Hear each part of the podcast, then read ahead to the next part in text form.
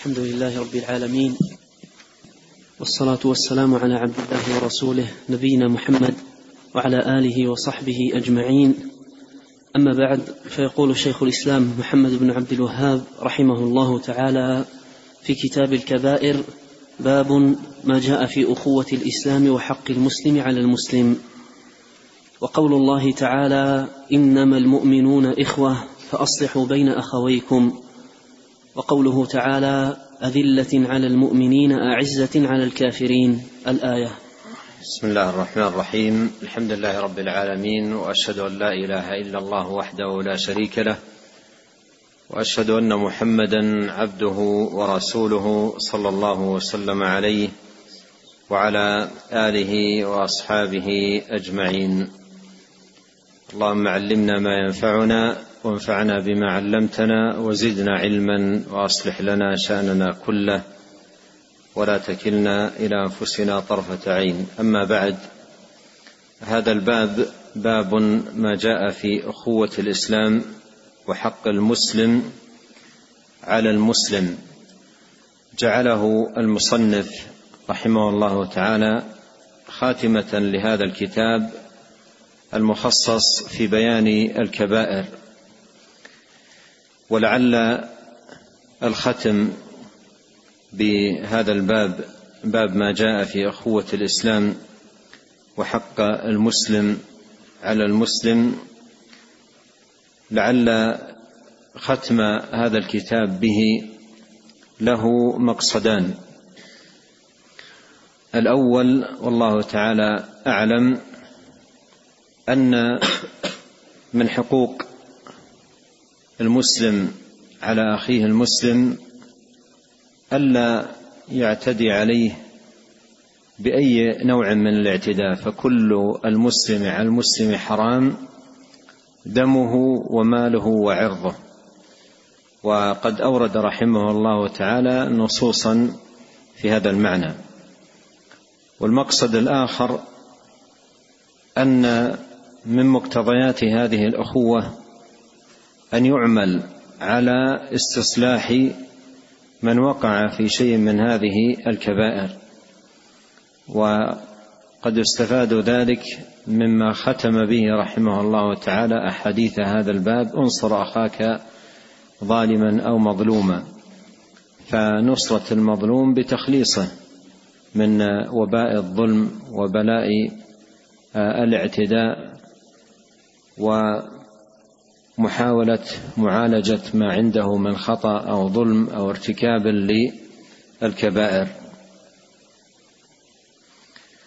واخوه الإسلام هي أعظم أخوة لأنها رابطة وثيقة عظيمة ليس في الروابط اطلاقا مثلها وهي رابطة تجمع بين أهل الإسلام في الدنيا والآخرة.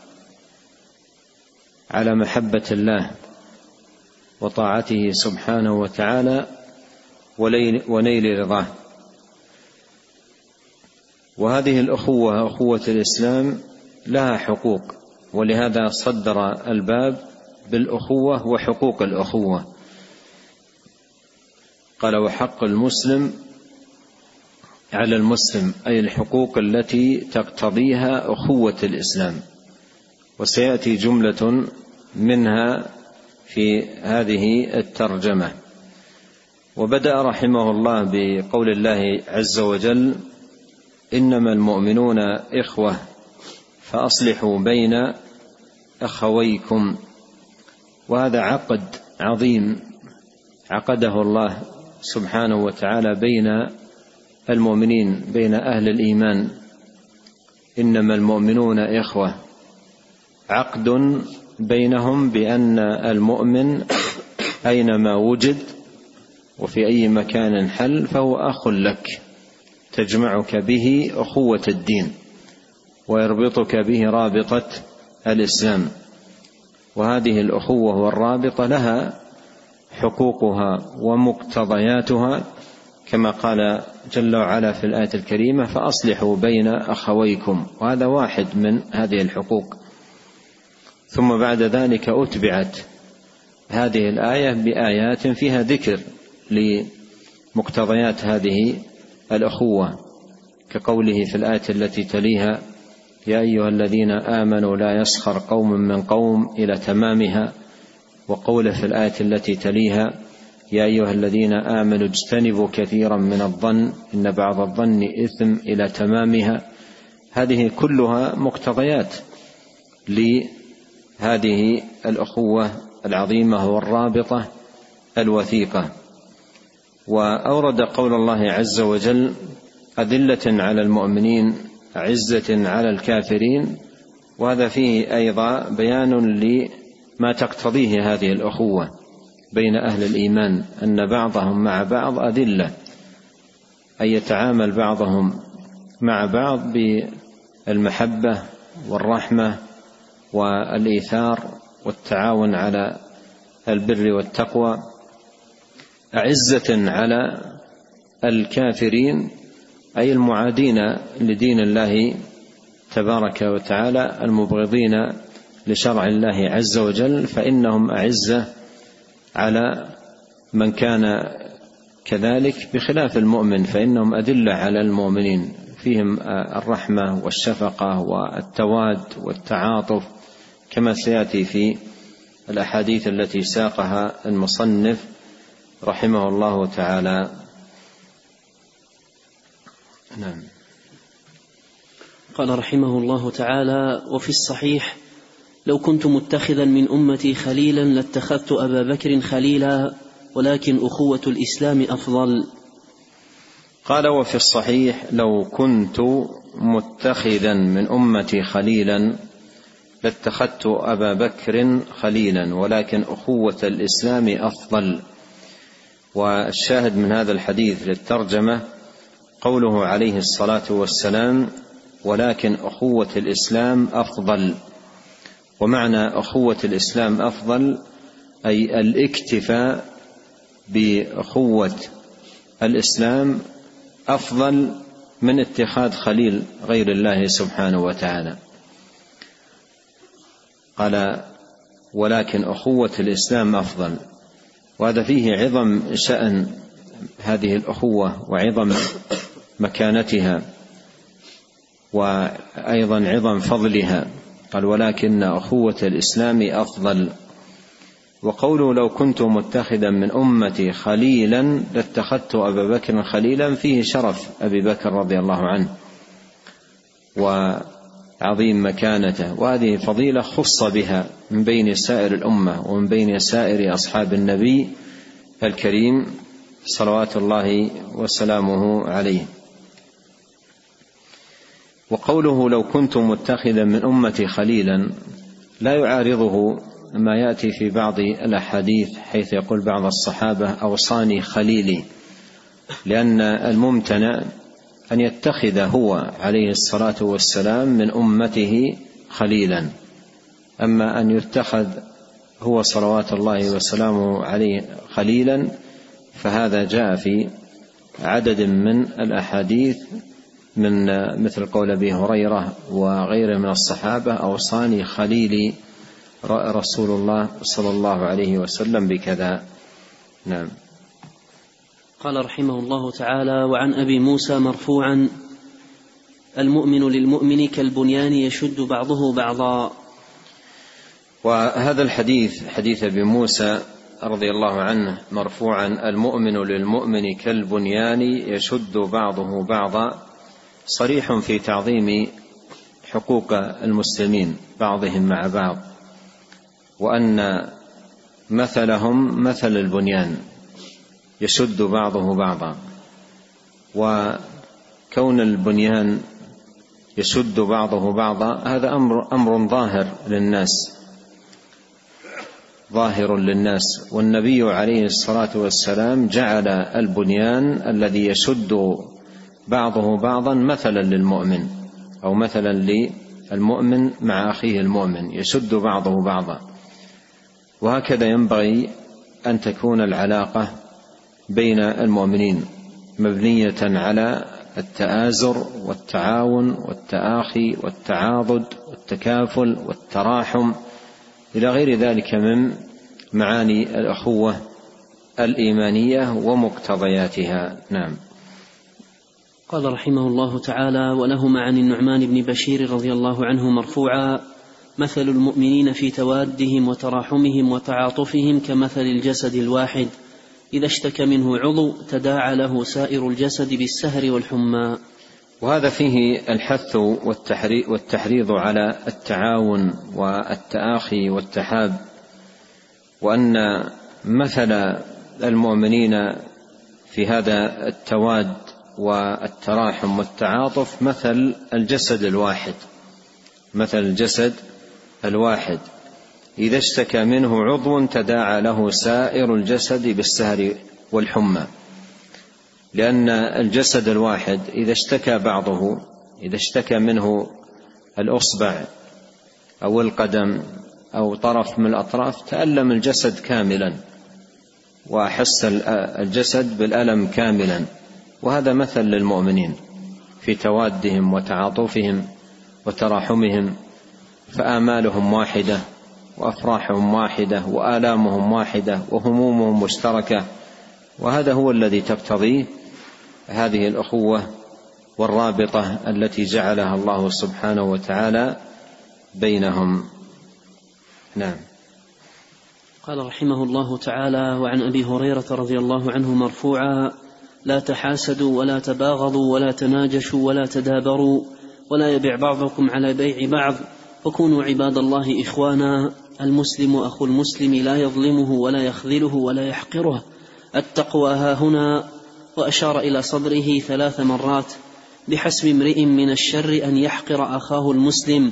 كل المسلم على المسلم حرام دمه وماله وعرضه. رواه مسلم. قال وعن أبي هريرة رضي الله عنه مرفوعا لا تحاسدوا أي لا يقع في قلوبكم كراهيه للنعم التي يمن الله سبحانه وتعالى بها على العباد ولا يقع في قلوبكم تمني لزوال تلك النعم. ولا أيضا تعملوا على إزالة هذه النعم. وهذه درجات التحاسد الثلاثة. بدءا بكراهية النعمة ثم أشد منه التمني للزوال ثم أشد منه العمل على زوال النعمة عن الغير. والحاسد عدو نعمة الله سبحانه وتعالى وأول ما يبدأ حسده بالكراهية للنعمة التي يمن الله سبحانه وتعالى بها على عبده. وقوله ولا تباغضوا أي لا تفعلوا ما يترتب عليه وجود التباغض بينكم. ولهذا قال بعض العلماء في شرح هذا الحديث فيه نهي عن البدعة لأن وجودها يوجد البغضة بين المسلمين. فقول لا تباغضوا أي تجنبوا وابتعدوا عن كل أمر يفضي بكم إلى التباغض. ولا تناجسوا والنجش هو أن يزيد في السلعة للإضرار بأخيه لا لرغبة في شرائها. أو يزيد في السلعة لينفع أحد أصدقائه لا عن رغبة في شرائها. ولا تدابروا أي لا يولي كل منكم أخاه دبره معرضا عنه. ولا يبع بعضكم على بيع بعض وهذا أيضا من حقوق الأخوة الإيمانية الا يبيع المسلم على بيع أخيه وأيضا لا يخطب على خطبة أخيه فإذا سبقه إلى بيع أو إلى شراء أو إلى خطبة فهو أحق بذلك وليس له أن يبيع على بيعه وكونوا عباد الله إخوانا أي اعملوا على تحقيق هذه الأخوة وتمتينها وتقويتها. المسلم أخو المسلم يجمعه به أخوة الإسلام وأخوة الدين كما تقدم في الآية الكريمة إنما المؤمنون إخوة. لا يظلمه أي لا يقع منه ظلم لأخيه المسلم بالاعتداء عليه لا في نفسه ولا في عرضه ولا في ماله ولا يخذله من الخذلان وهو عدم النصرة عند احتياجه. إلى إلى ذلك. ولا يحقره أي لا يعامله بالانتقاص والاحتقار والازدراء. التقوى هنا وأشار إلى صدره ثلاث مرات وهذه الإشارة المتكررة ثلاث مرات فيها تأكيد إلى أن منبع التقوى وأصلها هو القلب مشيرا إلى صدره ثلاث مرات. بحسب امرئ من الشر أن يحقر أخاه المسلم أي يكفي المسلم شرا أن أن يكون متصفا بهذه الصفة أن يحقر أخاه المسلم. وتنبه هنا إلى لطيفة. قوله ولا يحقره ثم قوله بحسب امرئ من الشر أن يحقر أخاه. وسط بينهما التقوى ها هنا. وسط بينهما التقوى ها هنا. لم يقل ولا يحقره بحسب امرئ من الشر أن يحقر أخاه المسلم. وإنما وسط بين النهي عن احتقار المسلم وبين بيان عظم شر من احتقر أخاه المسلم وسط بين هاتين الكلمتين بقوله التقوى ها هنا مشيرا إلى قلبه مشيرا إلى صدره ومكررا الإشارة ثلاث مرات. وهذا فيه التنبيه إلى أن العبرة إنما هي بما يقوم بالقلب. وقد يحقر أخاه المسلم ويكون هذا الذي يحقره أتقى لله منه وأعلى منزلة عند الله منه وله المكانة العلية عند رب العالمين ويحقره. فليحذر المسلم من أن يحقر أخاه المسلم. قد تحقر شخصا وتنتقصه وهو خير عند الله منك. إن أكرمكم عند الله أتقاكم. فقد تحتقره وهو خير منك وأفضل منك وأعلى مكانة منك عند الله سبحانه وتعالى. فلا تغتر مثلا بما ميزك الله عليه مثلا بمال وما ميزك عليه مثلا بصحة أو بعافية أو بجاه أو بمكانة. لا تغتر بذلك كله. قد يكون هذا الذي تحتقره خير من مئات مثلك أو آلاف مثلك. فبحسب امرئ من الشر أن يحقر أخاه المسلم كيف يحقر أخاه المسلم والتقوى؟ فهنا مشيرا إلى صدره ثلاث مرات. هل اطلعت على قلبه؟ ورأيت قلبه؟ حتى يقع منك هذا الاحتقار منه. قد يكون قلبه أعمر إيمانا وأكثر تقوى وأكثر طاعة لله سبحانه وتعالى وأعظم تقرب وأعظم خوف وأعظم خشية من الله عز وجل ثم تحقره. فقوله عليه الصلاة والسلام التقوى ها هنا موسطا لها بين قول لا يحقره وبين قول بحسب امرئ من الشر فيه تنبيه إلى هذا المعنى وأن العبرة إنما هي بما يقوم في القلوب إذ هي الأساس الذي يبنى عليه العمل ويقوم عليه الدين. قال كل المسلم على المسلم حرام دمه وماله وعرضه. كل المسلم على المسلم حرام دمه وماله وعرضه. وهذا نظير قوله في خطبة الوداع إن دماءكم وأموالكم وأعراضكم حرام عليكم كحرمة يومكم هذا في بلدكم هذا في شهركم هذا. نعم. قال رحمه الله تعالى ولهما عن ابن عمر رضي الله عنهما مرفوعا المسلم أخو المسلم لا يظلمه ولا يسلمه ومن كان في حاجة أخيه كان الله في حاجته ومن فرج عن مسلم كربة من كرب الدنيا فرج الله عنه كربة من كرب يوم القيامة. ومن ستر مسلما ستره الله يوم القيامة.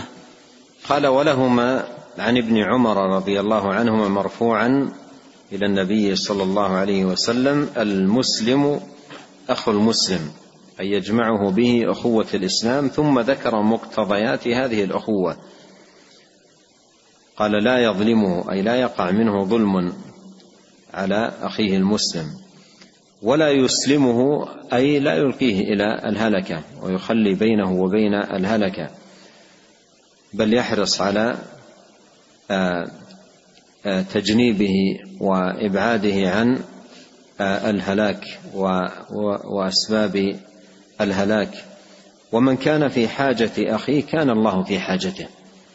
أي من عمل على قضاء حاجة أخيه واهتم لحاجة أخيه كان الله في حاجته.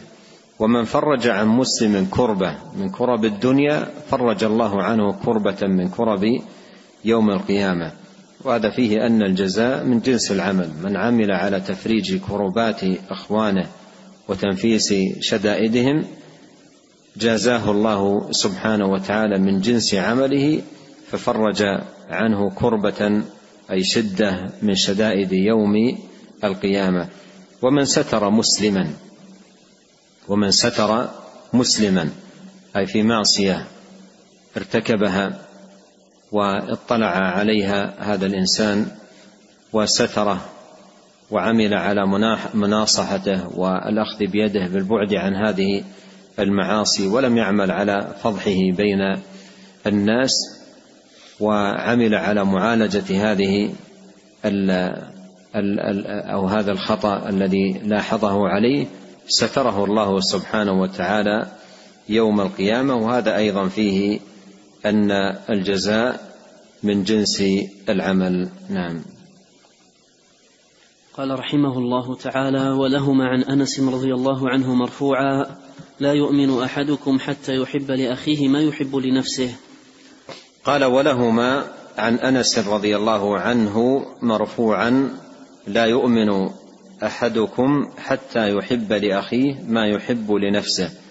وهذا الحديث أصل جامع في باب الأخوة الإيمانية وإليه وإليه ترجع جميع المعاني المطلوبة من حقوق الأخوة الإيمانية ومقتضياتها. يقول عليه الصلاة والسلام لا يؤمن أحدكم حتى يحب لأخيه ما يحب لنفسه. أي لا يكون حقق الإيمان الواجب الذي يسلم به من العقوبة عقوبة الله إلا إذا أحب آه، أخاه أو أحب لأخيه ما يحب لنفسه. إلا إذا أحب لأخيه ما يحب لنفسه. ومعنى ذلك أن يكون القلب تجاه إخوانك المسلمين نقيا صافيا سليما ليس فيه غل ولا حقد ولا حسد ولا ضغائن وإنما فيه محبة الخير. لهم مثل ما تحب لنفسك.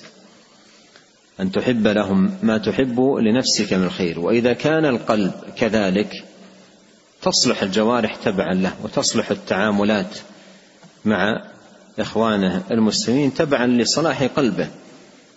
ولهذا تجد بعض الناس عندما يرون تعامل شخص معهم باللطف واللين والمعاملة الكريمة يقولون فلان طيب قلبه هكذا نحسبه والله حسيبه لأن طيب القلب وصلاحه بالمحبة محبة الخير لإخوانه المسلمين هو الذي يولد هذه الأعمال الصالحة وتنبعث منه هذه الأعمال الصالحة. كما قال عليه الصلاة والسلام ألا إن في الجسد مضغة إذا صلحت صلح الجسد كله وإذا فسدت فسد الجسد كله وألا وهي القلب. وهذا الحديث من الأحاديث التي ترجع إليها أحاديث الأخلاق.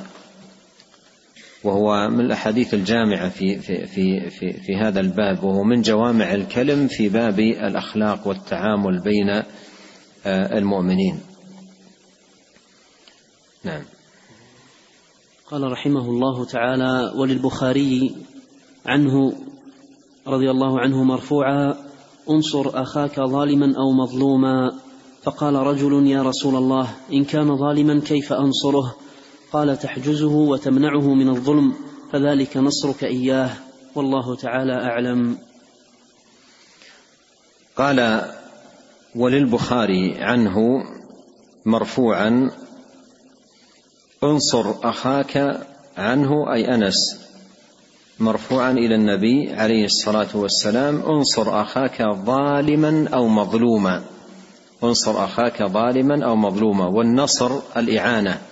انصره أي أعنه ولهذا جاء في بعض الروايات لهذا الحديث أعن أخاك ظالما أو مظلوما. أعن أخاك ظالما أو مظلوما. فالنصر هو الإعانة. والبخاري رحمه الله تعالى في كتابه الصحيح عندما أورد هذا الحديث بوب له باب أعن أخاك ظالما أو مظلوما. ثم أورد هذا الحديث مشيرا إلى أن أن النصر هو الإعانة وأنه جاء في بعض روايات الحديث ذلك أعن أخاك ظالما أو مظلوما. وإعانته مظلوما هذا أمر واضح. ولهذا قال الصحابة رضي الله عنهم آه، يا رسول الله إن كان ظالما كيف أنصره؟ بمعنى أن نصره مظلوما هذا أمر واضح ظاهر لكن كيف ننصره وهو ظالم؟ كيف نعينه وهو ظالم؟ فبين ذلك عليه الصلاة والسلام تحجزه وتمنعه عن الظلم فذلك نصرك إياه. فذلك نصرك إياه. ولعل والله تعالى أعلم ختم المصنف رحمه الله تعالى بهذا الحديث. فيه لفت إلى معنى لطيف جدا يتعلق بفائدة وثمرة. من دراسة هذا الكتاب كتاب الكبائر. وكأنه يقول يا من أكرمك الله وعرفت هذا الكتاب وعرفت هذه الكبائر ووقفت على هذه الأدلة انصر أخاك. أعنه. أعن أخاك الظالم الذي وقع في الظلم وقع في في هذه الكبائر. أعنه بحجزه عنها ومنعه منها. وحجزك له عنها بأن تدله على هذا العلم. لأن أكبر رادع وحاجز للإنسان عن الظلم والوقوع في الكبائر أن يقف على النصوص وأن يقف على الأدلة وأنت وقفت عليها وعرفتها وفهمتها فدل غيرك إليها. هذا الخير الذي هداك الله عز وجل إليه ووفقك لتعلمه والعمل به بعون من الله سبحانه وتعالى ومد اوصله للاخرين ودل الآخرين عليه. ولهذا الناس في هذا الزمان بحاجة شديدة جدا إلى أن يقرأوا مثل هذه الكتب هذا الكتاب وكتاب الكبائر للإمام الذهبي رحمه الله تعالى لأن آه، أهل الشر تسلطوا على أهل الإسلام بنشر الأمور والوسائل والأسباب التي تهيج للشر وتحركه في قلوب الناس. وفي الوقت نفسه قلت القراءة عند الناس والاطلاع على مثل هذه المعاني العظيمة والتوجيهات المباركة والأحاديث النافعة في التحذير من الكبائر وبيان خطورتها. ولهذا قراءة مثل هذا الكتاب أو كتاب الكبائر للإمام الذهبي رحمه الله تعالى والحث على نشره ونشره بين الناس في البيوت وبين الشباب وهذا من الأمور التي حقيقة يحتاج إليها حاجة ماسة في زماننا هذا. وختم المصنف رحمه الله تعالى كتابه آه، الكبائر بقوله والله تعالى أعلم تمت بحمد الله ومنته وصلى الله على سيدنا محمد وسلم تسليما كثيرا. ونسأل الله عز وجل أن يجزي هذا الإمام شيخ الإسلام محمد بن عبد الوهاب رحمه الله تعالى خير الجزاء وأن يجزي جميع علماء المسلمين وأن ينفعنا أجمعين بما علمنا وأن يزيدنا علما وأن يصلح لنا شأننا كله. وأن لا يكلنا إلى أنفسنا طرفة عين وأن يغفر لنا ولوالدينا وللمسلمين والمسلمات والمؤمنين والمؤمنات الأحياء منهم والأموات. وأنبه إلى أن الدرس يتوقف إلى يوم الأحد القادم ويوم الأحد بإذن الله سبحانه وتعالى نكمل ما تبقى من كتاب الفتوى الحموية. كنا في بعض الدروس أخذنا من كتاب الفتوى الحموية إلى نصف الكتاب وبقي النصف الأخير من الكتاب فنبدأ بإكماله اعتبارا إن شاء الله من يوم الأحد القادم في هذا المكان وهذا الوقت بإذن الله عز وجل. ولعل الإخوة يبلغون أيضا زملائهم ممن كان قد شارك معنا في أول الكتاب. صلى الله وسلم على عبده ورسوله نبينا محمد وآله وصحبه أجمعين. جزاكم الله خيرا.